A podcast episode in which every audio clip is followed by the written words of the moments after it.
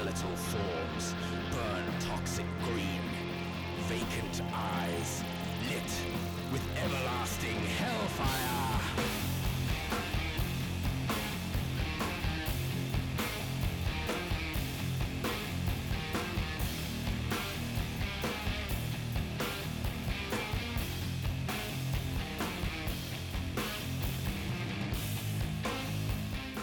Hey, hey, and welcome to the next episode of Let's Watch Scary Movies. We are your horror hosts. I'm Jenny, And I'm Caitlin. and we're here to talk about scary movies because it's what we love. It is what we love. It is what we love, and it's what I spend half of my time doing when I'm not recording the podcast. But only this time I get to talk to you and all our listeners rather than just my cats, who are probably sick of it, to be honest. So, how are you Um, this week, Caitlin? Yes, I'm very well, thank you. It's interesting because I was having a think about sort of, I was trying to explain to people at my job about the podcast and just sort of saying it, we kind of conceived of it during lockdown when we were talking about. I was listening to a ton of podcasts during lockdown, COVID lockdown, um, because I felt lonely and I wanted some voices in the house to feel like I wasn't on my own. And that's how we sort of decided, you know, what if we made a podcast where it kind of sounds like you're just hanging out with your best friends talking about scary movies. Yeah. And thus it was born. Yep. Because that's what we do most of the time when we're together. Yeah, just not even intention. We party. Yeah. Sometimes we go out and do cultural things. Then we come back home and watch scary movies and talk about them. so we might as well Until we fall asleep in each other's arms. This episode, as the last couple have been, are remotely recorded. I'm at home in Nottingham and Caitlin is in her flat in London. But very excitingly, I am going down to London next week to spend a whole week with my best friend. a whole week of snuggles. Yeah. Well, also, it is Thanksgiving next week. And And I'm I'm forcing all the non-Americans to participate in Thanksgiving. So I like Thanksgiving mainly because I like the food. I mean, who doesn't like Thanksgiving? You eat, you drink, you watch American football. It's just a good day. You hang It's out. it, it's love. like a it's like a practice run for Christmas. it is. It's Christmas rehearsal, Yeah. but without the capitalist uh, overtones. You don't have all the presents. You just get to eat a lot of food Exactly. and drink a Um, lot. I'm excited that you're coming, and her and Jenny's sister is coming. Shout out to Jess. Um, so I'm excited to have the the sisters uh, come and stay with me. So that we Yeah. fun, and we're gonna record some episodes while we are present together, which Yes, is always yes. nice. It is, and it's it'll be nice as well because it means that we get to watch films together. Because that's one of our favorite things to do. Like you know, my favorite thing about watching, I, I do watch a lot of horror film on my own because I work from home and my husband's out all day, and it's just me and the cats. So I do watch a lot of horror film at home. But then I'm like, but I just want to talk about it. And then if no one else has seen the film, I'm like, oh, okay, I'll just You know what we should do? We should do a live, a live like. I was gonna say this. I think we should do because now we have the Facebook group. So if any of you are not on it and you're on Facebook, um, just look up for uh, Let's Watch Scary Movies podcast. I think is the um, it's the name of the group, but it, uh, page, but it's also like the, the the Facebook tag for us. Come join us on Facebook and chat. Yeah, we should do that because I've noticed Amazon Prime does this thing now where you can do a, a movie watch along re- remotely. Yeah, As in, you start A a, watch movie at the same party. Yeah, watch party. I've not tried it, but we should. So maybe we'll do a live. We'll we'll we'll talk more about that. But, yeah, um, it'll, it'll go out on our socials if we if we are definitely going to do that. It would be fun. but fun. I do know excitingly that because Jenny's in charge of the Facebook uh, thing, um, that we have some we have some feedback. We some Yes, we do. So we've been, you know, I've both of us have been asking for uh, listener listener feedback, listener comments. We just want to talk to you. Basically, this whole thing is about chatting to your friends about scary movies. So we have had a really good comment actually about not Halloween Kills, about Halloween 2018. And you know, as we were podcasters, we were coming from a slightly different angle about the, the podcaster's demise in Halloween 2018. But one of our amazing listeners, Samantha, has sent us a message saying she actually had a really good point. I'm I'm just reading this now, but she's put, I love that they're doing an unmasking piece, a delve into who Michael is and what happened. Then they have his mask. They have literally unmasked him, but boom, turns out masked Michael and unmasked Michael are both bad a bad time. And I was like, I feel like it is a commentary on some folk just being rotten through and through. There is no mask. I'm like, yeah, Yeah, absolutely. Absolutely interesting and accurate point. Thank you, Yep. Samantha. Uh, and I think the mask, and I think you talked about this a little bit in um, Halloween Kills at the end, where Karen kind of lures him with his mask out into the crowd. But yeah, with the mask, without the mask, he- he- he's still a killer. yeah, But I do think there is some sort of there's something going on with the mask there. yeah, you know? yeah, abs- absolutely. But yeah, I just like the fact that you know that, like- like she says, they're trying to do this big, like, in-depth piece. They're trying to find out what you know, what apparently Dr. Loomis and the other doctors haven't been able to for 40 years. And they're like, we're gonna unmask and find out about the real Michael. And they find out about the real Michael, and he fucks them up. So yes, thank you for that, Samantha. Also, yes, thank you, Samantha. And again, anybody out there, Facebook. Uh, we don't have a Twitter because I mean, should we? I don't know, but we don't have. I don't yet. use Twitter. I know you do. I have a Twitter. I just I don't I think I ever use it. Much more active on Instagram and things like that. And I know Yeah. that you are on Facebook. I am not, but please find us, even if it's like the personal account, the you know, just reach out to us. Yeah, so we have obviously you can send us voice notes on Anchor. You can um, leave us feedback on, and we'd love it. We'd love some Apple reviews. So It really helps us rate- out. It really helps us out. So rate and review. We've had none so far. I'd be your best friend forever. Sorry, Caitlin. If you uh, would rate it. would rate and review us on on Apple just so to help spread the word because the more reviews we have and the higher we're rated, the more people get to listen to us talk and then hopefully join in the conversation that we're trying to have. So yeah, you can message us on Instagram, you can message us on the Facebook group, you can email us at let's watch scary movies at gmail.com. Just just talk to us, please. We're ever so lonely. Yes. And having said that, I mean, should we get into it? I think we should. We're Yeah. talking this week about a movie that I love, Get Out, Jordan Get Out. Peele's directorial debut. I and what have, yeah, I have like a bit of a thing for Jordan Peele, I think. Oh, like a sexual thing? Oh yeah. He's like hot and smart and I mean really really- funny, and really funny. Yeah. but he but he knows good horror. you can tell, and I think this about Rob Zombie as well, when you're talking about kind of newer, uh, Yeah. contemporary horror films, you can tell someone who really loves the genre and kind of knows their shit. Yeah, Um, and I think Jordan Peele falls into that category definitely. absolutely. Um, I've listened to a couple of interviews with him. I mean, I've been binge watching Eli Roth's History of Horror on Shudder. Shout out Shudder, and listening to the podcast version, um, which I highly recommend. They're two kind of different show uh, like things. So the TV show is each episode is about you know ghost movies or monster movies or vampires, and they have a load of different people from from film and television um, talking about them. But the podcast, each episode is the full uncut interview with the one person. So the very first one I listened to was Stephen King, which was amazing. I think you should listen to that, Caitlin, as a Stephen King fan. I think you'd enjoy I've it. put, I've actually added the podcast because I do not have Shudder. Full disclosure, I've added the podcast to my listen list or what, what, what have you. Um, so yeah, I'm excited to get into that. But Jordan Peele is in the show, but he's not. His his interview isn't, I don't think, on the podcast yet. Um, so instead, I looked for some other ones, and I found a really good one um, with Jonathan Ross. It's not very long; it's only half an hour. It's Jonathan Ross. His podcast. It's from like 2019, I think, just before Jordan Peele's second film, Us, came out. And yeah, it was really good just listening to him talk about film and just how much you know, like he said, like you know, he he he started his career in comedy really um, but he always wanted to be a, a director and just the passion. And when he's talking about like making get out i was like yeah i, I like you. I like you a lot.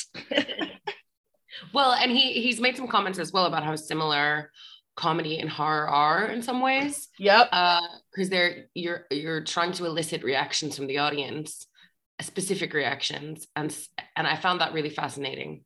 But i feel as though we can possibly dig into him in a bit. Yeah. i'm really keen to hear your score Yeah. I'm thinking this time you can go first. I always give mine first.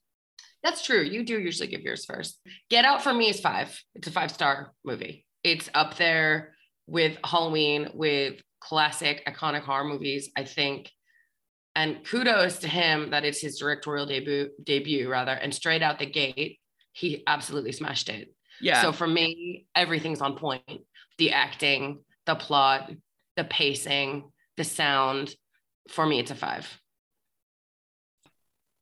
I think I have to agree. And I find that really I find giving fives really difficult because I have the I have the films in my head that I'm like are absolute fives. Like Mhm, mhm. absolutely.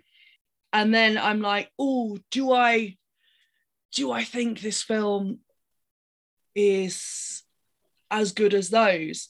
And I do. I, I do. That's why I'm giving it a five. But I think because the other films are films, most of them are quite old.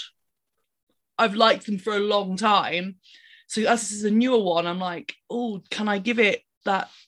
Do I love it as much as those? Like, well, maybe I don't love it as much as those yet because I've only seen this one a couple of times where I've seen those other films like dozens of times. So yeah, I agree. I think it's a perfect film. It's i think that comparing with scores can be a dangerous game Yeah. but you've got to have some reference point and i even think stars pentagrams kisses pumpkins however we want to rate the damn thing it can it can be problematic in some ways because you're then having to quantify your score Yes. and I mean, and that's fine. And we can do that. And we do do that. And that's part of why we do the breakdown and we talk about in depth why a particular score has been given. But I mean, yeah, for this, this for me was an easy one to give a five to because I do think it will stand the test of time. I do think Yeah. that this film, you will in 10, 15 years look back. I mean, it's already, it came out in 2017. So already, uh, you know, I thought it was interesting as well because Jordan Peele said in an interview that I read, I think it was in the New York Times, he wanted to make a film that you had to watch more than once. This was a second viewing for me. Same. How about you? Same. Okay.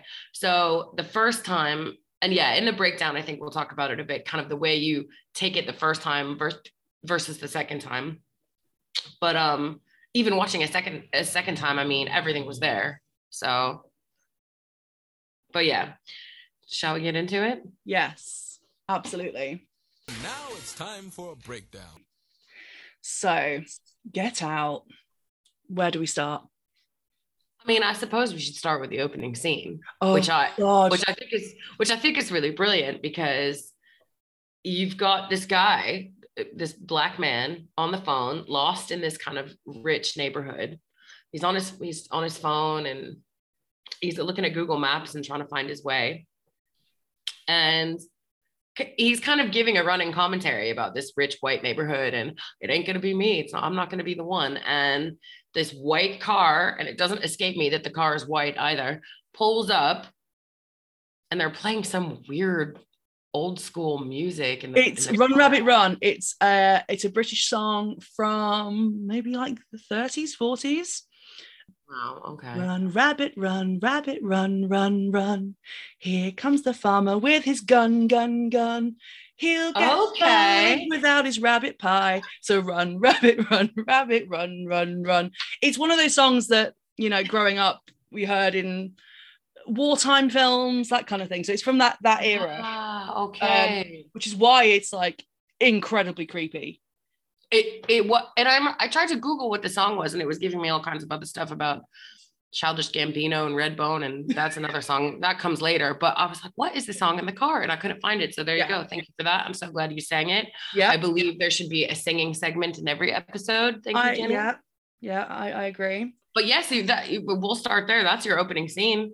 Yeah. And then you and then you go into the credits. oh Um my god, that scene. You know when he's walking through, and it's like I find I, I'm obviously obviously neither of us are black. We're both white, and I've felt fear walking around certain neighborhoods, but it's usually, you know, rougher neighborhoods at nighttime or just mainly because I'm a, woman on my own walking at night or whatever. But Mm. the fact that you have this setting, this affluence, what, let's put white suburbia, Yes. and it's supposed and, and traditionally you have like this is a symbol of safety and security. That's why people move to the suburbs because they're safe.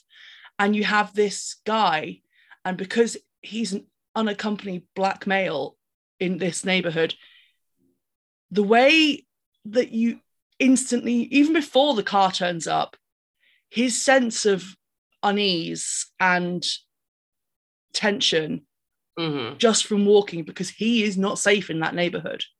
He knows that. Even before Oh, he's looking over his up. shoulder. Yeah. He's looking around. Yeah. Yeah, absolutely. and it's like, you know, and as soon as that car runs alongside him and starts slowing down, he's like, no, uh, not me, not today, and turns around and walks the other way. And he's like, nope, nope, not going to be me. That just, and then the music starts, and you're like, oh, well, he's fucked. But well, Yeah. he put, he, he, whoever the person is, and I think, I think it's the brother, but it, but yeah, you can't, brother. Yeah. but you can't see. No, And he he, has that obviously weird, at that point in the film, yeah. at that point in the film, you don't know anyway. No. So, uh, but yeah, puts him in the trunk and drives off. There Yep. you go. You've got the credits which run, and so you've got just to throw some names out there. Obviously, Blumhouse, Monkey Paw. I believe Monkey Paw is um, Jordan Peele's production company. Then you've got Daniel Kaluuya, who plays Chris, who is a Brit actor doing a smashing American accent, if I can Yes. say that. Yep. Allison Williams of Girls, previous Girls fame, playing Rose. Catherine Keener is the mom. I mean, the cast is is Yeah, excellent, is and I- excellent. and so well cast. Daniel Kaluuya, I mean, he is incredible. yeah i was listening to that interview with jordan peele and he was talking about how obviously he saw him in black mirror and he, so, you know how Wait, wait, amazing wait. What it's for people who might not know? What is Black Mirror? black mirror is a tv show um, by charlie brooker who is just a genius and black mirror each it's like a i guess it's would you call it like an anthology show because each episode is like a different thing I have it- never, I've never watched it. oh you'd love it i haven't Isn't it watched kind of sci- Isn't it kind of sci-fi, futuresque? Um, some episodes are. It's it's all just basically about like twisted reality. So things not being what they seem, being sinister, and yeah, it because because each episode's different. It's hard. It's hard to explain, and I haven't seen all of them. I haven't seen the episode that Daniel's in, but I know he's from he was in Black Mirror, and Jordan Peele loved him, and he was like, okay, I really want this guy, but he had this issue. He's like, you know, I really need Chris to be able to put across, you know, to, to show his like lived in experience of being a, a black man in America. Um, and he's like, I don't know if that's this, if the if it's the same for for if the experience is the same for black men in Britain. And after Daniel read the script, he was like, Well, yeah, it is. You know, it's, it's the same experience. It might be obviously there'll be different nuances and things. Obviously in in britain there is a, a less chance of of black especially black young black men being shot because we don't there isn't as much gun culture over here but there is still some. So yeah i think it was kind of interesting that he re- jordan really wanted this this guy because he's such a good actor. Like you said like i forgot he was british which is rare because normally when you have someone doing the accent it's like yeah this doesn't feel natural in your mouth. I can i can tell. To my American ear, yeah, he he killed that. yeah I mean, same. Agree. I did forget, and he and I think his his face, his expressions, he really gives this vulnerability in in some scenes, and it just without saying anything, his face says so much. I mean, I just was really blown away by him. I think watching it a second time again as well, I could really uh, pay attention to that and. Yeah, he really impressed me. Really, really impressed me. So yeah i loved because isn't the opening credits you get all the trees yes. yeah and it's like moving through the trees and just the the, the soundtrack And that song, because I googled this, the song they're singing in Swahili, Yes. and I and it it they play it in the opening credits and at the end credits, and essentially in Swahili they're saying in the song something like something bad is coming, run, I love run, that. brother, run, and that and that's the words, and I thought that was really, I thought that was really clever. From there, you go immediately into a scene between Rose and Chris, which really establishes their relationship. Very affectionate. I think there's a lot of love here, but he essentially, you get a bit of exposition. They're going away to her parents' house for the first time. He's meeting her parents, and he asks the question, "Do your parents know I'm black?" And you know, she is, I think, a little dismissive, but also she says, yeah. And they bring out this whole line about Obama, which gets repeated a couple of times, where she says, if my dad could have voted for Obama for a third term, he would have. The, And I the- think the that- love is that real. That's what she says. The love is real. but it's Um, like that that is a fascinating thing because when in america during obama's terms i think there started to become this really false idea that was sort of paraded that oh racism is over or it's not over but it's it's better look we have a black president and obviously the the reaction to that for the next president which was trump you know, clearly racism isn't dead in America, and there's no post racism era that's been ushered in simply because we had a black president. But it's a very middle class, white, liberal catch all phrase that when you're trying to indicate that you are yourself not racist because I love Obama, I would vote for Obama again. And and it's insidious. And, and I think he was so Jordan Peele was so clever in the way that he wove tho- those things into the film. And the first time I didn't notice it as much, but the second time, definitely. So I thought it was quite a powerful scene. And I think it's the first of many times where you kind of see Rose. She's a excellent gaslighter. Oh yeah, absolutely. And but she because she has this thing, doesn't she, where she's like like the woke white woman savior. Absolutely. I mean, white white savior trope throughout with her because even then so you've got this scene and then the next scene is that they're in the car on their way to the parents house they hit a deer in the car Oh, that scene. the police come and i thought that was interesting because you see this interaction of the police with both of them and how and how police act differently with a, a white woman versus a black Yeah. male and she stands up to the cop on behalf of chris because the cop's kind of giving him a little bit of harassment let me see your id Let me see your she's ID. And I but I thought this was really clever for like two reasons. Obviously, the obvious one where she's like, Well, how dare you? You know, you only you're racially profiling my boyfriend. He hasn't done anything wrong. He doesn't need to show you his ID. A, white people don't realize how dangerous that is for black people to do. Like she could have easily escalated that where it didn't need to be. The other thing that I thought that was clever was she didn't want him to see Chris's ID because that's a paper trail between Chris and Rose. So when he I didn't missing, even think of that. Yeah. That's so true. I didn't even think of that. You're right. You're right about that one. and the whole thing with the deer as well on, on the second viewing, I love the symbol of the deer like throughout this film. You know, deer are quite often symbols of like innocence and purity and, and things. But then on the second viewing, you have you you you know that you know Chris's mom was killed in a hit and run and when he was a young boy and he has a lot of guilt and and things of like almost like he abandoned or you know he has a lot of trauma about that and so it's like when they hit this deer and he goes up and sees the deer and he's like you have that amazing shot of him just like standing looking at this like dying deer. And Mm. it just brings up all the trauma that we don't know about yet. We can see that it's like really affected him badly. But yeah we just don't know why. But on second viewing it's like it's because it's now brought up all these feelings about his about his mum and how she died and and all that trauma so i thought that was that was really clever and then how they continues to use the deer throughout the film Yes. yes, and there and, and and there's I have some notes about that. Yeah, so do I, and and I have Yeah. some. I have some about several points in the film, and I don't almost don't want to talk about it now because then we're falling out of like sync. Yeah. Chro- chronology is important. Um Otherwise, we get very confused. We're easily confused.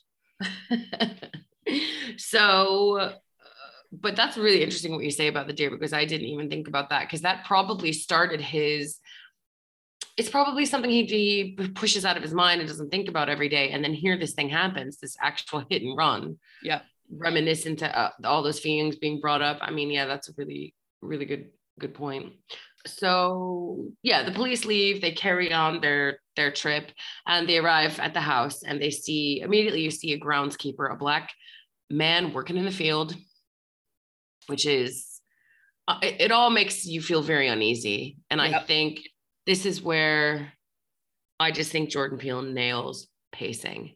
Absolutely, Absolutely. nails it uh, it's interesting because i was speaking to a mutual friend of ours named shane the other day who was kind of talking about the movie and he's like i don't uh, the pacing's all off for me because you've got kind of nothing and then the end this big thing. And i'm like well i completely disagree with that completely. To me the pacing is one of the most important parts of any horror movie and i think here he completely gets it because it starts off with your parents and i'm black then there's the deer and it's really small and slow but th- those feelings of unease and just kind of wariness. He's wary. He's walking into the lion's den in a sense and he knows that even before anything bad or weird starts to happen.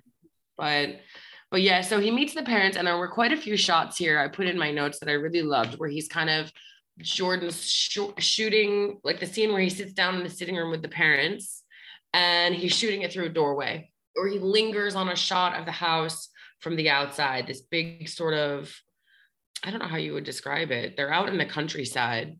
It, it's it's intentionally set in upstate new york. And i thought this was also quite a fascinating sort of little fact that jordan peele intentionally did not want it to be in a southern state. He said that was too easy. I didn't want any red states. Yeah. so he put it in a in a in a state that's usually blue and quite liberal, which is, that is to say New York. But yeah, you've got this big, I don't know, townhouse almost. They're out in they're out in the country of upstate it's New a, York. it's a nice big house in the country. Yeah, it's beautiful. So yeah, so the da- and as he's there, at some point, the dad gives him a tour, and he mentions about Jesse Owens, the one of the Black Olympic gold medalists from, gosh, back in the '60s, maybe. 30s. Was it that long ago? Okay, Oh, I thought I thought it was. My bad. So yeah, he gives him a tour and he mentions about his grandfather, or no, his It- it's father. his dad. It's his yeah, his dad. Yeah. Yeah. Who got beat by Jesse Owens, right? Yep. Yeah. And you kind of are introduced to Georgina the maid. Oh, the performance she gives throughout this film is one of the creepiest things I've ever seen. Ab- yes. It's all creepy because, and this is the thing about the first versus the second viewing. Anytime there's a scene with, obviously spoilers abound, we've already said that, but you know, you you come to find out that the the black people in the house are the grandparents. Their brains have been transplanted or whatever. So, but you've got these you can see this internal struggle, this conflict that there's still a part of that person still in there of the original Georgina or the original Walter still deep there. And Well, so this yeah.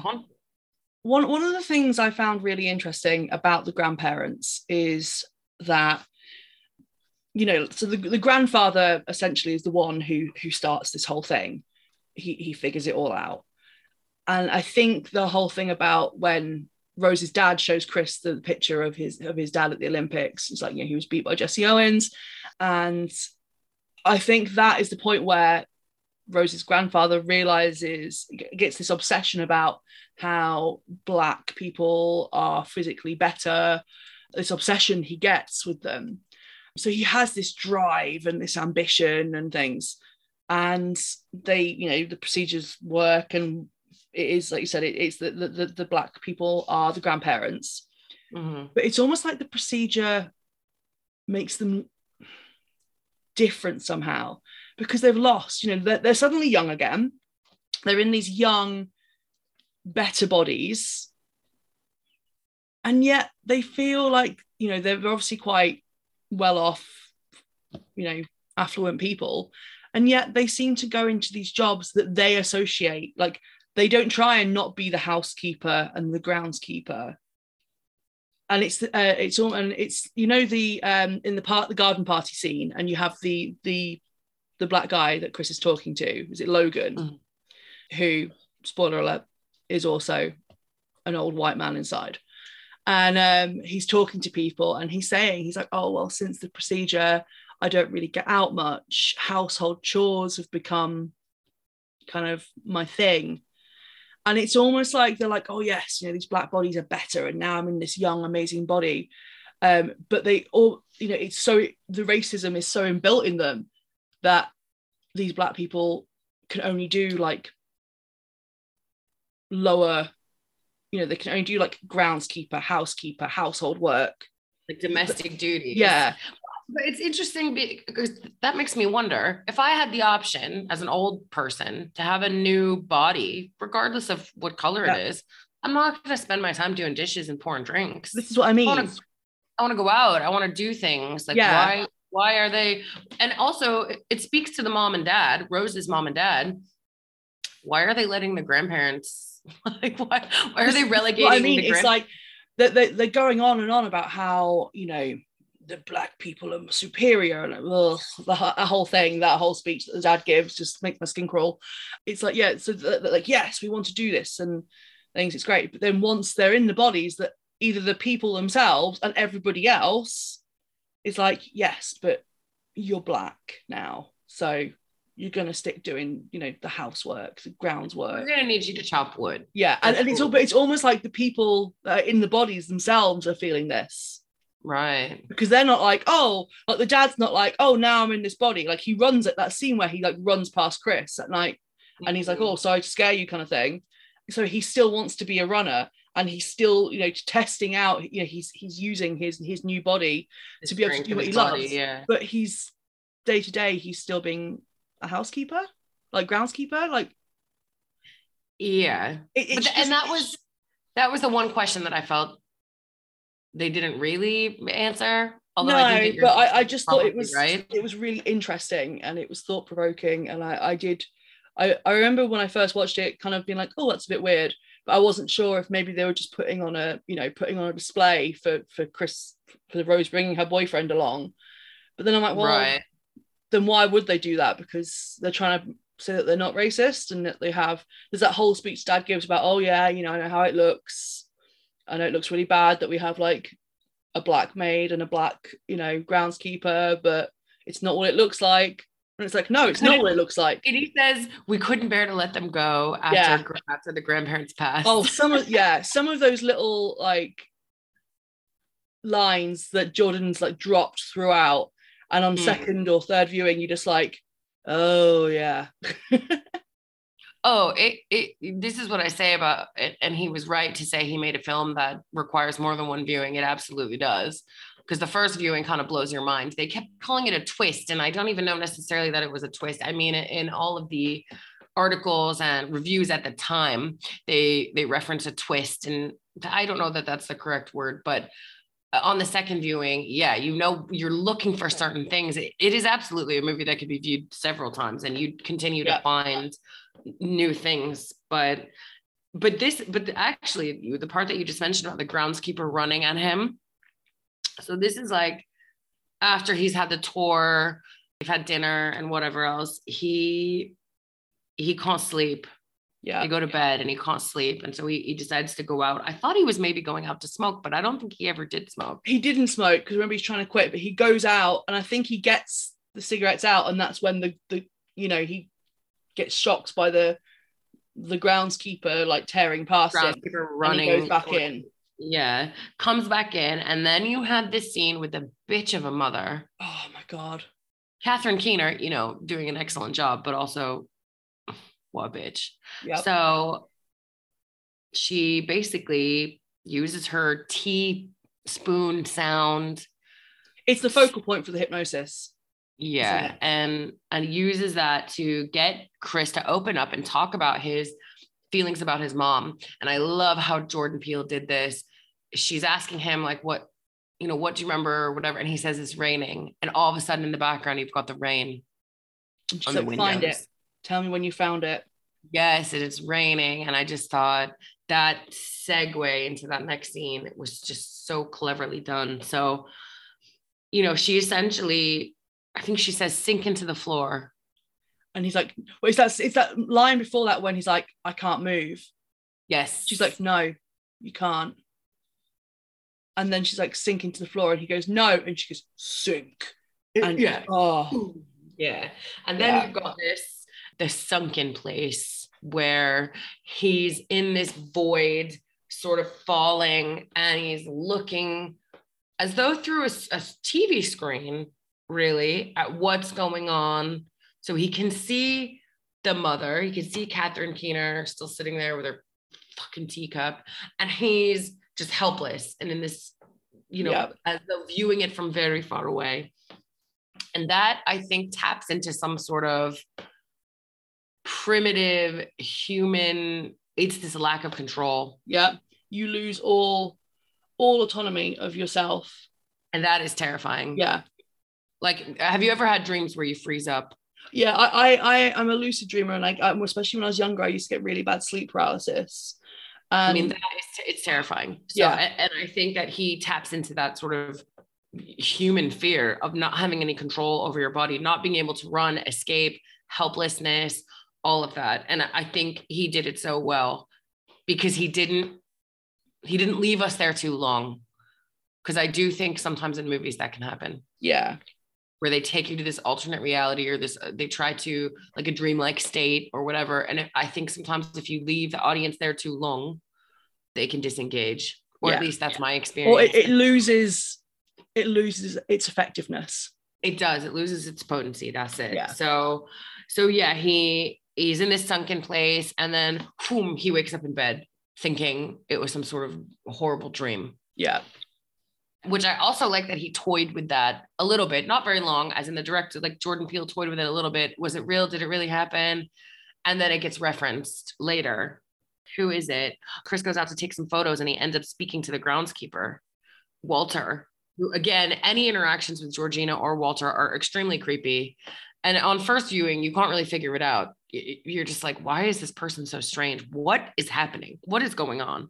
but he says something to the effect of, "Oh, you were in Mrs. Armitage's office for quite some time last night," Yeah. and all of a sudden, Chris is like, "Fuck, that Oh, actually happened." yeah. And I think that this scene for me, and you're really only about, I'm guessing, 30, 40 minutes into the film, maybe even less. This scene with the groundskeeper confirming that, like, once the hypnotism happens, that's when you're just on this trajectory of, I mean, there is a pervasive feeling that does not let up that something is not right. This feeling of dread Yeah. what have I allowed myself to experience? What has happened?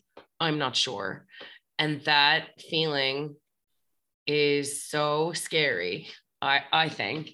And that's, you, you know, you just, the vibe is off. Every, something's off. And I think as well that Jordan Peele really, and I, he said this in an interview that he kind of wanted to channel that feeling as a Black person. And again, I am a white person. So I, I disclaimer don't obviously don't personally have this experience but this idea that am i being paranoid because i'm the only black person here and i'm with a bunch of white people? Are they being mildly racist or am i just being paranoid? And i think that i've had friends you know sort of talk about that. And he said this in the interview and it's something daniel kaluuya himself said in an interview that am i being paranoid? And it's that par- paranoid fe- something's off clearly something's off but is it just me? I'm not i'm not sure and then you've got the people start arriving for the party. and it's it's just little things as well that they have like, like you said about um, georgina and walter isn't it? The groundskeeper the granddad. Um, and like the conversation he has and he and then he's saying to um, rose he's like i think i think your mum hypnotized me last night. And she's like oh yeah probably happened kind of thing. And then he's like i think someone's unplugging my phone. Yes. And then Georgina comes in and she's like, I'm so sorry that I touched your Oh belongings." God, that yes. And She's- it's that scene where he's like, and he even says to her, he's like, you know, I just at some point, he's like, you know, about the fear of or like that feeling, that feeling of dread and unease about being the only black person surrounded by white people. He's like, when there's too many white people around, I, I get nervous. He's like trying to yeah. Connect with her as, as as a as a black person in this environment and she's like has this thing where you can see that the you know the woman the the the, the original the, the person inside is trying to get out and she and her eyes aren't blinking and her eye like tears are streaming down her face as this internal struggle's happening and then she's like no no no no no no no no no no no no no no like that's not Mm. my experience at all and he's like what well and he even says i i love the phone calls he makes to rod to, to Oh yeah. Yeah, yeah, yeah. Those are they're so funny it's like right back at the like at the beginning when he's on the phone he's like take my advice don't go to the white girlfriend's parents what's she doing licking your balls and i'm yeah, just yeah, like yeah. like he knows um but yeah like that, when- but that scene with Georgina is sort of comes after. It's yeah it's during the party isn't it when he gets weirded It- out it's like goes- he, he leaves the part. So basically, at the party, first of all, uh, there's no real explanation about what the party is. It's it's just a gathering. yeah as and they're like oh we have it the same date every year rose don't you remember so strange in and of itself. So you've got that happening, and then you've got all these guests, all of which, aside from one, which is Logan, are white, Yeah. and they're touching him. They're asking about his athleticism. They're commenting on his blackness, how it's cool to be black. I was cringing the whole time. It black was so in cringe. fashion it's all that kind of um they're trying to connect with him as you do when you first meet people but all they can see is his blackness so Right. There's no individuality or no so the first and- thing they're commenting on everything they tried to say to him is about being black it's even when the guy's like oh do you play golf he's like i played once it wasn't very good it's like oh you know he and she's like oh well he loves um what's his name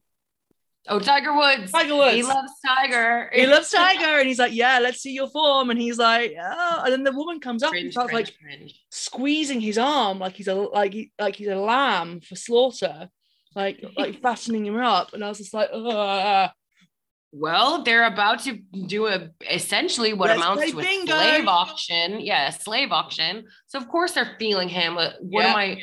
What am I paying for here? I mean, the whole thing is yeah, it's it's just so creepy. But Yeah. so then at the party, that he meets Logan, another he calls him a brother, but another another another black man who also seems very zombie like. And I think it's worth noting at this party he meets a blind guy who is called Jim Hudson, who owns the galleries where Chris has presented his photography. And so there is a conversation there that I thought was quite interesting because here's the guy that's literally blind. It doesn't even know what the what Chris looks like or, or what color his skin is, but yeah, he does know because of the nature of the knows, party. I, I I have some notes about this for, for later on in in in a later scene um that I'm going to come back to, but I actually found that whole bit really interesting because yeah, at this point, and he's like he's like saying to him like, oh, I wanted to be you know a photographer, I just didn't have the um kind of the eye for it.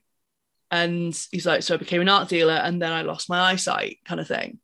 Um, so yeah, he doesn't try to connect with Chris as a black person like everybody else at the party does. He tries Yes. to do it as like an artist, a fellow artist, artist. yes, So, you know, yes. I really love, I love your vision. And yeah, then then he's like goes back and he's talking to to Logan, and there's that bit where someone's like, "Oh, what?" Stops and like, "Oh, oh, Chris, what what what's your black? Ex- uh, how have you found the black experience?" And Chris is just like, "What the fuck?" And he says, "Logan, maybe you can field that? this one." yeah. And he's like, okay, well, I found it to be rather pleasant. And just just the look. And I love Yeah. that when he's like trying to film Logan to send to Rod. And he because he recognizes him. He's like, Yes. I know him from somewhere. Where is he from? I know him. But he also, there's a part where, and I think this, we're kind of jumping around a little Yeah. bit, but he, there's at one point where he decides to go upstairs, and this is where he finds his phone unplugged and kind of has that confrontation with Georgina. But when he goes upstairs, the whole party goes silent. Yes. And I love that. Yeah. That, I thought that was so, That's so I scary. think is where that was the first thing that Jordan Peele had. He had, I think he said he had a dream. He had a dream where he was somewhere, like, you know, it wasn't a party, but he was somewhere in this building or whatever. And as soon as he stepped out of the room, everybody stopped. And that sense of like unease and dread was what he then turned into. You know, that's where he got the first idea like what what why would that happen why would me stepping out of a room just cause everything to stop like it's scene worth mentioning because it's just so scary. I Yeah. mean, and this is where I feel like he really starts ratcheting up the tension, okay? But everyone's trying to suppress it. And again, it's that gaslighting thing, that paranoia. So, but yeah, he goes upstairs, he he finds his phone unplugged. He's got this kind of um I say confrontation with Georgina that you mentioned. That's brilliant. And then he calls Rod and because hasn't he Rod- sent rod at this point is the he, say again? has he sent rod the picture of logan yet No, because the Yeah. he takes the picture after he speaks to Rod the first time. But, but he calls Rod, and I think what's interesting is Rod is dropping all kinds of truth bombs here, and he Yep. essentially says that the mom probably hypnotized them all, all the black people, and Yep. you're like, he's essentially just said it, Yep. but you and know, he does this throughout the film which I does. later on and he's like oh he's probably the mom's probably hypnotized all the black people to be like sex slaves or sh- some shit and it's like you're not far off yeah, you're really not far off at all. Because Yeah. Chris says something like all the black people miss the movement. They seem to have the movement. He makes he says a line to that effect. And I and I love that as well. So then he goes back downstairs and now he's got his phone with him and he's spoken to Rod. And so he's and this is the whole thing about the black experience. And he tries to surreptitiously take a picture of Logan to send to Rod, and the flash goes off yeah and the flash does something to Logan. It offsets the hypnotism, or I, I don't know how you would describe it, but based they yeah it's, it's like he wakes him up it wait it, for for a few moments it wakes up Yes, i've forgotten the guy's name who, who i've forgotten uh, Drake. No, not Drake. Andre. Andre, yeah, it wakes Andre up from wherever he is, where from the sunken place. He's able for these brief moments to be able, he's able to escape from the sunken place, and, you have that screams, first, screams him. yeah, that first proof that I mean, we've got so far all we've got is like you said, paranoia and thoughts like, oh, am I being paranoid? Is this really happening? You know, I don't really know what's going on, kind of thing. And then this is the first definite proof that we have that something is not right because he goes for Chris and just starts screaming, Get out, get out. And I love this as well because it plays on the idea. I mean, how many times am I shouting at the screen, yelling for the woman to, you know, don't go up the stairs or get out? And so, Yeah. and that is a thing that people shout. And I love that, that sort of meta take on it. And so, yeah, he gets aggressive. He screams at Chris to get out. And they later kind of mm, explain it away as a seizure. Yeah. So like obviously like the, the dad and the mum and and his, you know, 30 year senior woman that he's with take him off and obviously the mum re-hypnotizes him. So that, and then, yes, and then you've got this scene where Rose is like, let's go for a walk. Yeah.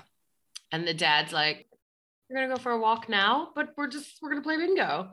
And so you've got this really clever scene where you're intercutting the silent bingo, AKA the fucking slave auction, which is what it is Yeah. with Rose and Chris having this sweet sort of conversation. Because I don't know about you, but the first time I saw this, I did not think Rose was in on it. I really Same. didn't. Same.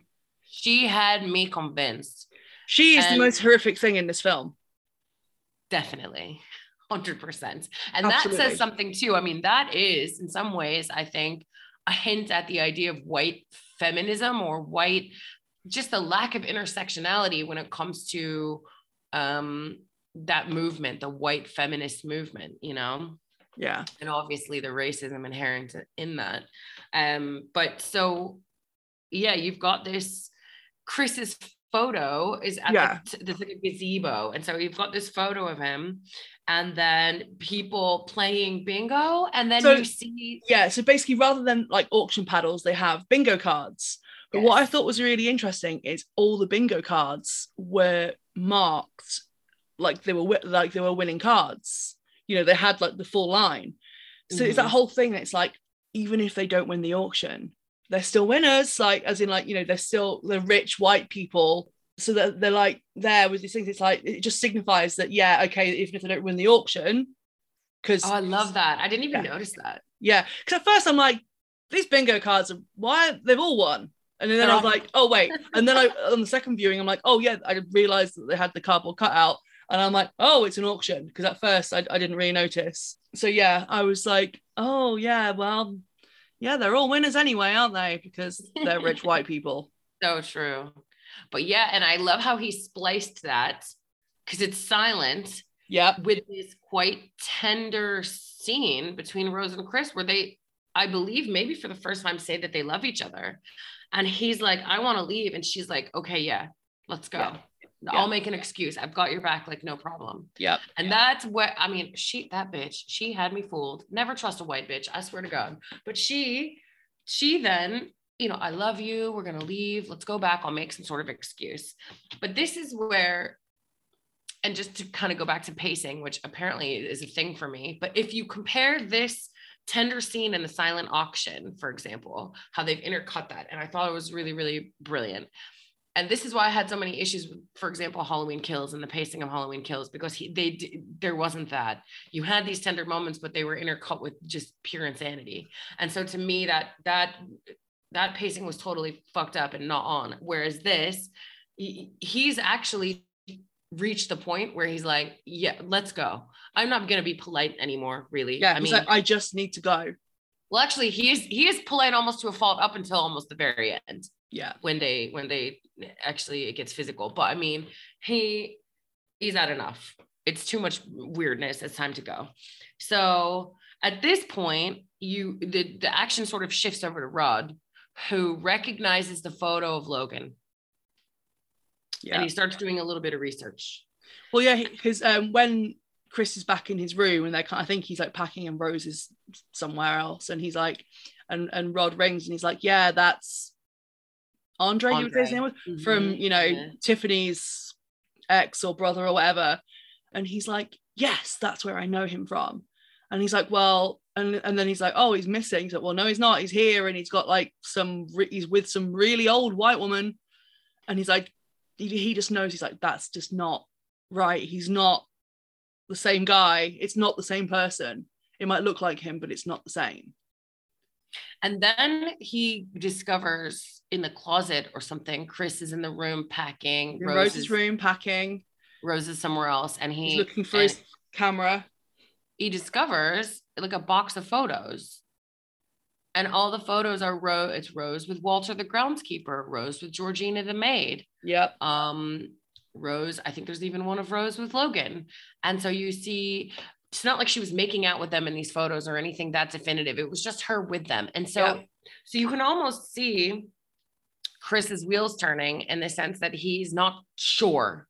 He's not definite. This is weird. It's all super weird, but he's not sure that Rose, if he he wants to trust her. This is the power of denial, I think, in some ways. He doesn't Yeah. want to believe that she's in on it. She's just told him that she loves him. She's got his back. They're leaving.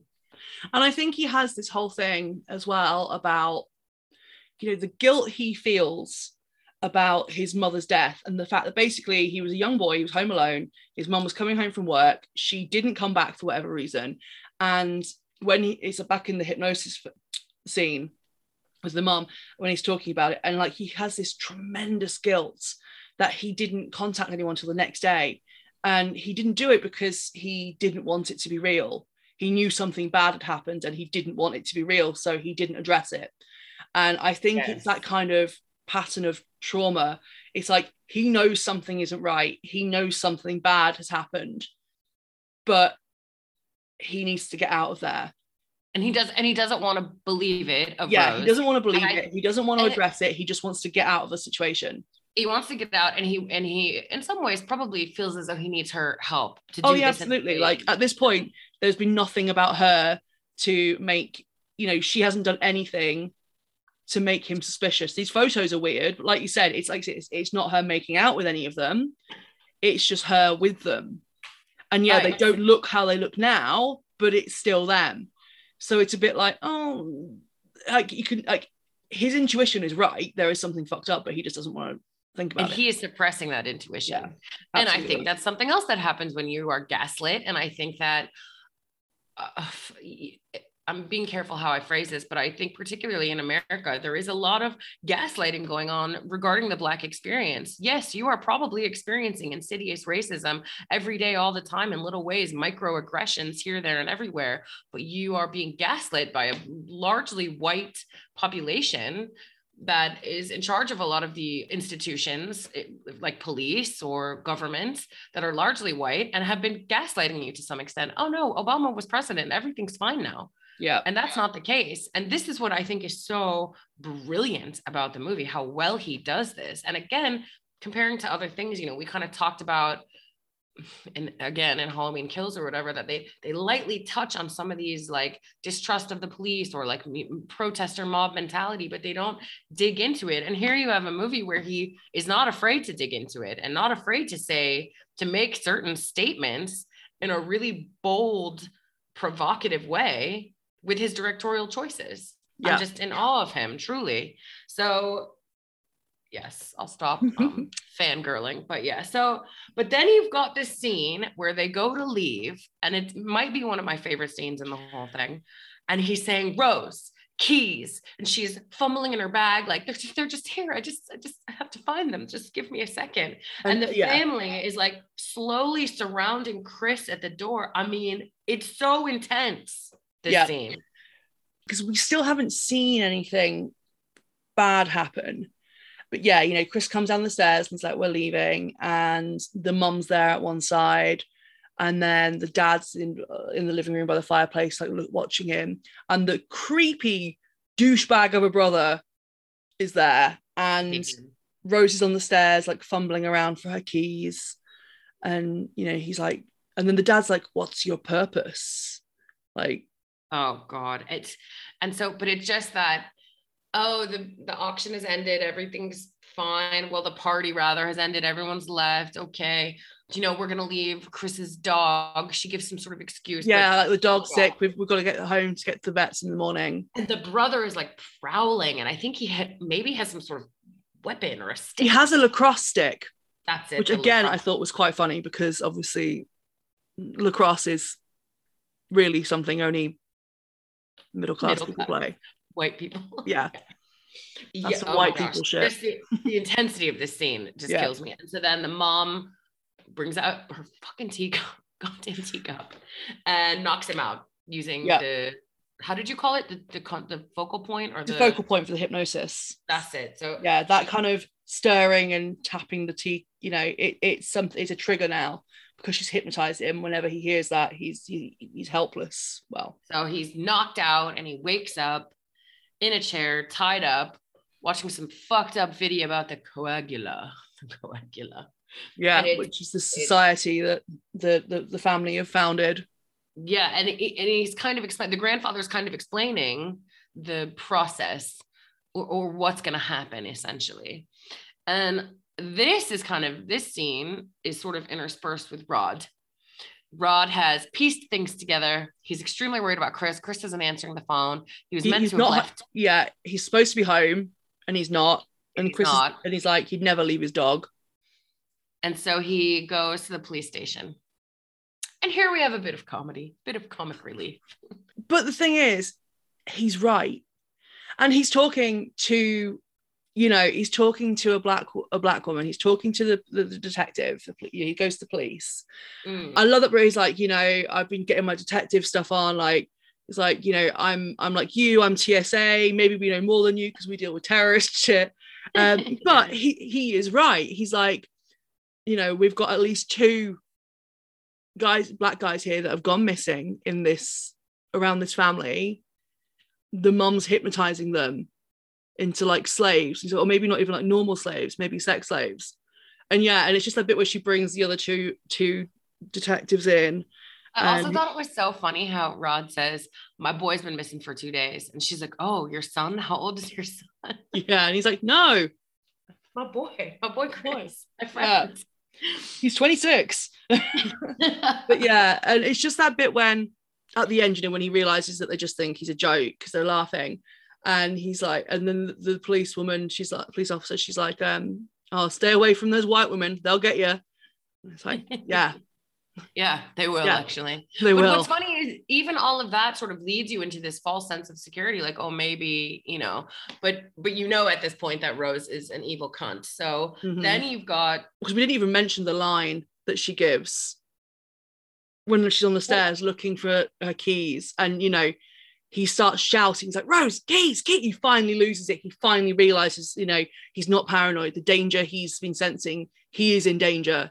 Um, And and, he's like standing there like shaking and sweating and almost crying like rose the keys keys where are the damn keys? And she just pulls them out a bag. Like she's been shaking and scared and then suddenly she's calm and she went you know i can't give you these keys right babe? Like and it's just that Ah. kind of oh it's like a, it's like a punch to the gut that just bitch I just feel like my heart broke for him at that point I was like, Oh yeah, yeah. And then there's the part where Rod kind of after the police station, he's like, "Well, whatever, I'll sort this out myself." And he calls her. yes. No, he calls. Sorry, he calls Chris's phone and she answers it. yeah And she's like, "He called a cab. He left his phone here. I'm really worried about him. I can't believe you Is haven't not with seen you? him. He's not with you. I'm so worried." and then that bit where, when he's like oh and i went oh, i I went to the police and you see her like freeze and she's like what did you say and he knows because Rod she knows. She knows. She, oh, yeah, but like Rod, Rod realizes like I think Rod's quite careful in what he says to her because he doesn't trust her. Not now. And he Something says, bad is like, "She's happening." Lying. Yeah, She lying. Yeah, because that's record yeah, her." that's it. He puts her on mute and he's like, "Bitch, she's lying." Yeah. Um, yeah, I love that. It was brilliant.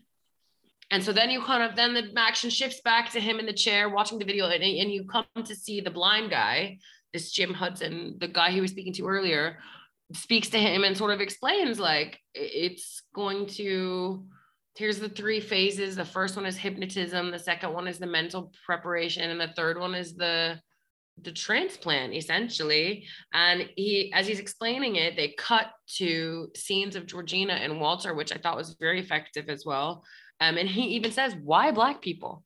Yeah, Chris asks him, why, why black people? And and Jim Hudson says, essentially, they're stronger and they're faster and they're cooler. So this is just playing up to every single stereotype yeah. um there what I ever thought was. was interesting is he's right. That's why they picked black people, but that's not why he's picked Chris. He wants to be able to see. Well, not even be able to see. He wants his eyes. He wants his vision. He was he wanted to be an artist and he didn't have the vision for it, but Chris Mhm. does. So he wants that. And that's what I found was really interesting was all of these other people are doing it because they want, like you said, they want to be faster, stronger, um, like fitter. They want to, you know, they, they want to be physically um superior. So that's what how they view the black people. I said they want to be cooler. Black is in fashion, I think one of them says Yeah. um and you know this this art guy i keep forgetting his name jim Jim? Hudson. jim hudson he doesn't care about that he wants he wants His eyes. almost like chris's soul in a way if you think Mm. about it like you see at the very beginning of the film you see all of like chris's um photos in in his flat and they are you know they're, they're of like people and they're beautiful and they really capture things and and he wants that. He wants his artistic soul which i think is even creepier than D- just wanting his body. It's like he wants his, he wants his body and his soul. Absolutely. And so you, and I was reminded, I'm like, oh, the dad's a neurosurgeon and the mom's a hypnotist. How fucking perfect is that? So you, you kind of, it cuts away to the operating room. Dad's getting ready to operate Sorry. on, um, sorry it just made me laugh the operating room he's doing brain surgery by candlelight and he was like that is some white people shit like It's a, a- it gives it a romantic ambient glow as you're Yeah. cutting into It's like I'm gonna do my I'm gonna do my incredibly, you know, tricky brain surgery where I cut out a huge part of these people's brains and implant it in another person. I'm gonna do it by candlelight on my own. It's like I like how he just like cuts um Jim's head off, the top of his skull off, and he's just like throwing it in a bin. And he's like says Yeah. whoever the the the brothers call, he's like, go and get him. But yeah, it's just surgery by candlelight. Who knew? it's like a Victoria, it's like a throwback to the Victorian times. Yep. So yes, well, Chris has cleverly used the stuffing of the chair to put it in his ears and to Yeah. avoid being hypnotized. But he but he pretends like he is. So the brother wheels in a wheelchair to come get him for to complete the surgery, and he oh, I thought he killed the brother, but I guess he attacks the brother with a ball. Some sort of ball? Was it It's a like a, I think ball? it's like a pool ball or you know, like a I think it was a bocce ball because don't they even mention bocce ball? maybe it's it, it's something like that. Anyway, it, it's a heavy, heavy ball. Yeah, heavy um recreational sport type ball. Yep. Smashes his head in. And then he uses then he pulls the deer The deer. head, a mounted deer head off the wall and uses the antlers to stab the father in the throat. Yes, which I Which- loved. I also loved two things. One, you're already going to say it's about the deer. I'll let you say that. But the other thing is, he's basically appropriating rich white people playthings and turning them into weapons. Yep. So now comes my my deer rant. so the deer, obviously we have the bit at the beginning where where they hit the deer, and it's kind of supposed to represent his his mom, the hit and run accident. You know, it brings up all this trauma for him, and then we have it where Rose and Chris arrive at the parents' house, and you know the family are like, "Oh, how was your trip?" And they're like, "Okay, but we hit a deer," and the dad goes on this really weird rant, like really weird, where he's like, "Good, I hate deer. They're Yes. ruining the ecosystem." it's like I think they all should go, like one less of the bastards kind of thing, and it's so creepy. It just doesn't feel right, and it's almost like he's like talking about a genocide. He's got these like genocidal thoughts, like these things are less and can be hunted which I thought was really good when when Chris wakes up in the room after he's been hypnotized and he's like strapped to the chair, and above the TV is this deer head, and it's like they, you know, the fam, it's this kind of comparison. You know, the family think that deer they're rich and they're white, so they can go out and hunt deer and put them up on their wall, the same way that they're going out and hunting these black people, and and using them as trophies almost. You know, like look what we can do. Mm-hmm. So yeah, so like you said, the, the fact that then Chris takes this, he takes this symbol of the power this family think they have over over the other, you know, like black and black people basically, and he uses it to fuck them up. I loved that so much. He uses this symbol of, you know, on one hand, it's a deer, it's a symbol of innocence and, you know, purity. And on the other hand, you know, in this film, in the context of the film, it's it's it's almost like a a symbol of, like I said, like of the family's idea that they are better because they can do this, they have the money, they have the capabilities, so they're going to, they are superior over the black people Mhm. mentally. And he stabs the dad in the throat with it. And and I love the way they did it too because the dad literally turns around and it's like boom, Yep. antlers in the throat, and then he kind of stumbles, and you can see him trying to do something, and then he just goes down. But the whole can I, just say the whole deer mounting deer heads or your hunting conquests on the wall, I I find so strange. I've always found it strange. I, Yeah. I've never really understood why humans feel the need to do that. It's not really To a show fair their fight. dominance over over nature. over it's but it's not a fair fight No. but having said that i loved how the scene with rose in her room where she's looking for her next victim sipping milk and listening to dirty dancing which i thought Yep. was She's there So- in her white bedroom, in a white shirt.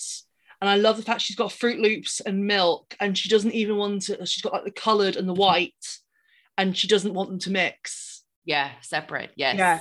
So she's like sipping her milk, listening to Dirty Dancing. And on the Um, wall behind her are all the pictures and i mean there was quite a lot of them but you see georgina you see walter you see logan of her her prizes, her trophies, essentially her hunting trophies, her prey, and oh, that scene. That's that's where they really painted the picture of Rose. That's when you see her for who she really is. But the dirty dancing thing just cracked me up because I I, just thought it was very white. It's just Yep. very white. Like what, um, what what would what would be like the most white thing someone could be listening to? Dirty Dancing soundtrack. I'm trying to think what would be were like what would be more white. ABBA? Hmm, maybe. Abba's quite white. Cliff Richard. That's a British thing though. I'm thinking like really white music. I don't know. Country, maybe some country music, but I don't know. Dirty Dancing's pretty apt. Yeah. so Yeah. but yeah, so Chris is like, I'm getting the fuck out of here. He's killed the dad. He's he seemingly killed yeah. the brother. This is where it gets a bit hectic. But and again, going back to the comment about the pacing, this is payoff though. Yep. This is what you call perfect payoff. You've been building, building, building all this tension and dread, and then you get this payoff. And I mean, I think that, and I think Jordan Peele even said this in an interview. It doesn't matter what color you are at this point, you are rooting for Chris, and that is a a unanimous feeling. We, we stand with Chris. Please kill all of these assholes. So, oh yeah, he hits as he get he gets in the white car, the car from the opening scene, which I believe is the brother's car. Gets in the car, goes to leave. Georgina, he hits Georgina, and I think he has this kind of flashback to his mother. Yeah, his, hit. his mother got hit got, got killed in, a hit and run. and so um, he feels like he can't leave her, and so Yeah. he, he goes back and tries to rescue her. Really, Yeah, he picks her up, Um, puts her in the car. Has has he fought the mum yet? No, that happens as he's trying to get out the door. The mom and the brother come for him. Yeah, Yeah, I love the fact he essentially curb stomps the brother. he curb stomps the brother and he smashes that goddamn teacup from the Yes, mom. that was my favorite. That was my favorite death in the film. 'Cause she lunges for it Yeah, and he's like no. smashes it, and I can't remember. Does he strangle her? I can't remember what he does to the mum. Think he strangled. I'm just looking through my notes, and it gets because obviously like it's quite hectic at this point, and I've got the bit about curb stomps the brother. I just put good. He was a prick, and then it's like about about Rose being in a white bedroom, and then underneath I've just got strangles the bitch, and I'm like, I know he tries to strangle Rose at the end. be but I'm like, did he strangle the mum as well? I can't remember, Um, yeah, don't know. but she's effectively her her weapon. You know, Was her teacup? yeah. so she's gone. If, uh, if your power lies solely in a teacup, this, it's not a good thing. No. So, so he disposes of her in some way. I don't know. I don't know either because the parts that really got me were kind of after that. So he Yeah, like when he so Georgina then tries to attack him in the car, and then Rose has got her hunting rifle. And she's coming after them, and she's like, "Go get him, Grandpa!" And so then you've got Walter, the groundskeeper, running after them, and Chris cleverly uses the flash on his phone to flash Grandpa. Grandpa kind of comes to his senses for a minute and turns the gun that he's carrying on Rose and shoots Rose in the stomach. yeah. He like takes the gun. He's like, let me do it. So Rose hands the gun over to him, and he just turns around and shoots her in the stomach, which I love. Same. I'm like, yes, yes, Then- bitch. then in his moment of clarity turns the gun on himself which is a devastating moment Yeah. i feel but it's like he would rather he would rather be dead than live like this and that he's lost, you know, he's lost all autonomy of himself. He's lost, you know, he's no longer himself. And but oof that oh, Yeah. he does that i just so he shoots rose shoots himself and chris does put his hands around rose's throat because she she's still alive and she tries to do Mhm. something like get the gun or something like that. So yeah, he gets on top of her and he starts like strangling her. She's she's like chris help me Oh, I love And- you. I love i you. love you And then, and you then have he he tries Oh. to strangle her, but he can't do it. He can't bring No, himself. he can't he can't do it. He's but, but he's on top of her trying to strangle her.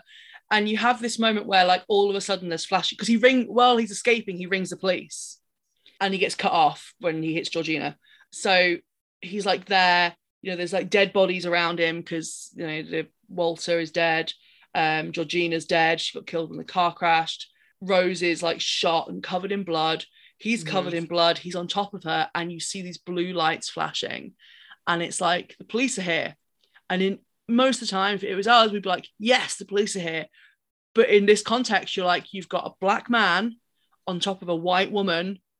She- Surrounded by dead bodies. hmm and he just he gets up and puts his hands up because he he knows he knows he's fucked. Which And she true. Even such- reaches over and she's like at the police, she's like, help me, as if he's done this to her. right. Like she's still playing the white woman victim in there. hundred percent and it's and it's really powerful i think to see him there with his hands up that has just become such a like powerful imagery in a lot of the protests and things that happened. there's Yep. songs written about it like rap songs are written about it and so he and so he does that and of course you're absolutely right in normal circumstances you'd be thinking oh the police are here everything's going to be okay and in this instance you're thinking fuck fuck chris is fucked and Yeah. it's not his fault and he didn't do anything wrong and it's he's fucked and then lo and behold it's Brad. Yes, in his TSA car, giving probably the best line of the film.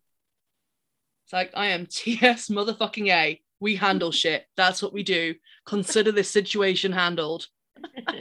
And when he's in the car, you know, his friend's covered in blood, there's dead bodies everywhere. And Rod's like, I told you not to go into the house.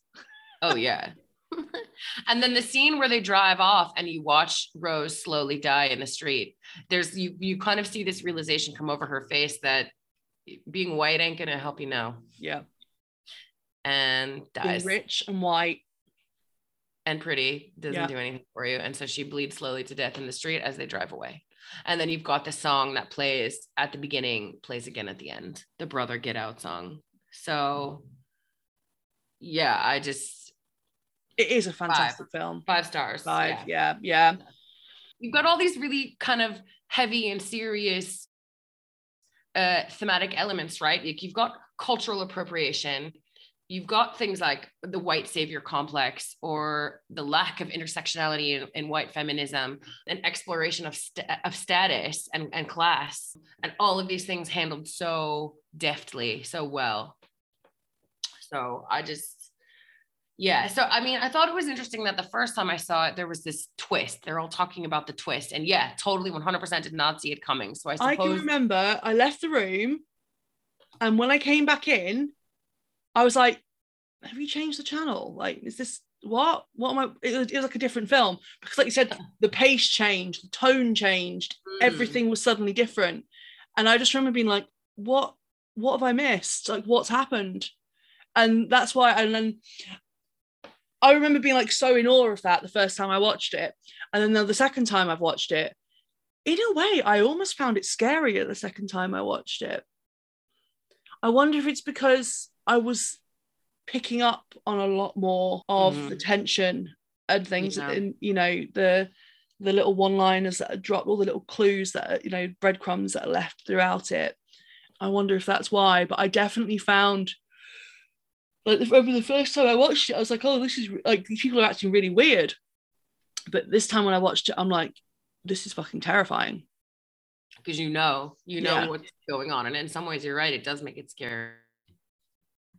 Yeah, it's just But it, incredibly but he- well done. It, it made me think, and I feel, I feel like it's worthy of mention here that that you don't really have a lot of black, quote unquote, black or African American or Caribbean, Afro Caribbean uh, sort of films like this. You you have more now, but if you look back, you've got obviously the very first Night of Living Dead. Yep.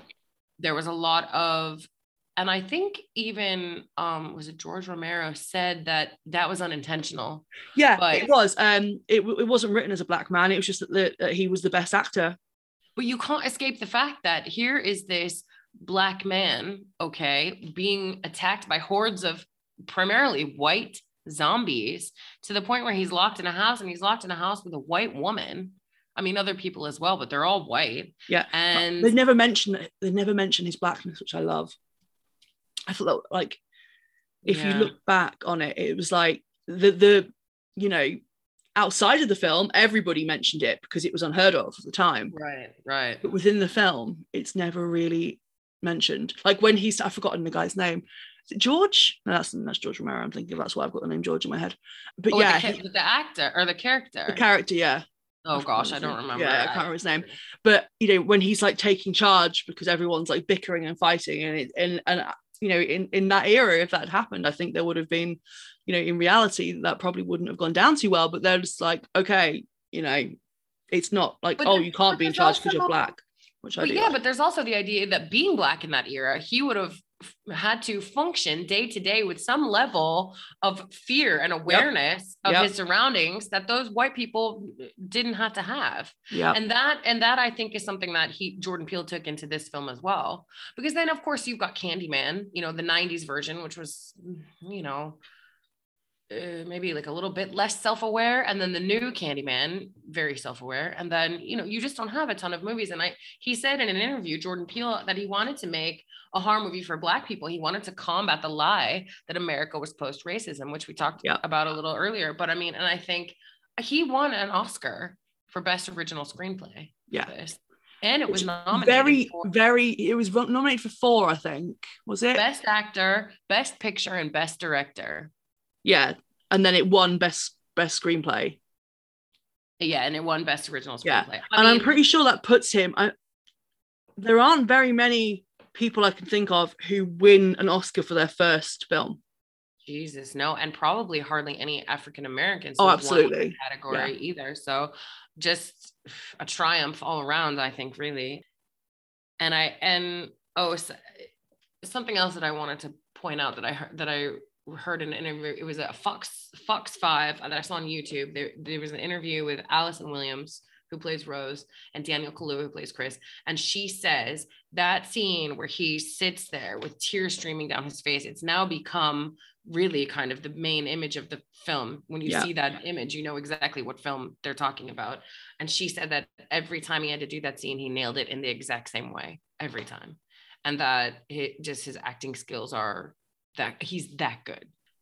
He's I just love incredible. I love that little backstory just because that because that that image is so powerful and it's so it just makes you feel so many emotions, you know Definitely. but yeah i mean i think i believe this film has a 98% on rotten tomatoes which I, which is unusual for horror in and of itself but just very well deserved yeah so Absolutely. Going back to the scoring system i mean i, I backed in not at all five stars Yeah, I'm with you. I really, Five I stars. really, really, I love, I love the film, and I, I actually was surprised that I hadn't revisited it. And I think part of the reason I hadn't is because it's so good at what it does, in the sense that it really does scare you and make you feel some type of way about all kinds of complicated things that I hadn't revisited it for that reason because it's because it's powerful. But I'm glad, I'm glad we, I'm glad we watched it. I, yeah, I mean, it was one of the ones that when we were first talking about doing the podcast, and we're like, "What, what should we do?" And we're like, "Oh, we should definitely watch Get Out." It was definitely it's one that we've talked about doing quite a few times. Um, so I'm glad that we have got it done now. Yes, Definitely. absolutely. Did you see us? His second one. no, but it is on Prime, I think. So I might watch it. It's about doppelgangers, isn't it? Yeah. I think Yeah. that's maybe maybe why I haven't been like that bothered about it, but apparently it's very good. So I, I've seen it. It it is good. I have complicated feelings about it. It'd probably make for an interesting episode. I did not enjoy it as much as this. I did not like it. I didn't think it was as effective or scary. Because ultimately for me, what where I'm scoring high uh, on any film, how afraid am I? How scared am I from this movie? How much is it Yeah. making me think or disturbing me after the fact? How much of my time am I thinking about it after the film ends? And so those things all come into play as well. So get out, see it. And we rented it on what was it? Amazon. I re- Amazon Prime. It was three forty nine to rent or four ninety nine to buy. Everyone should watch that. If you haven't seen it, watch it. If you have seen it, please let us know what you think. If there are any points, Engage that with us. we've missed to that, or- tell us things. yeah, we really we really want to hear from you in all the ways I've mentioned before. So absolutely. And um until until next week. until next week. All right, brothers keg, take us out. Yes. Bye. Bye.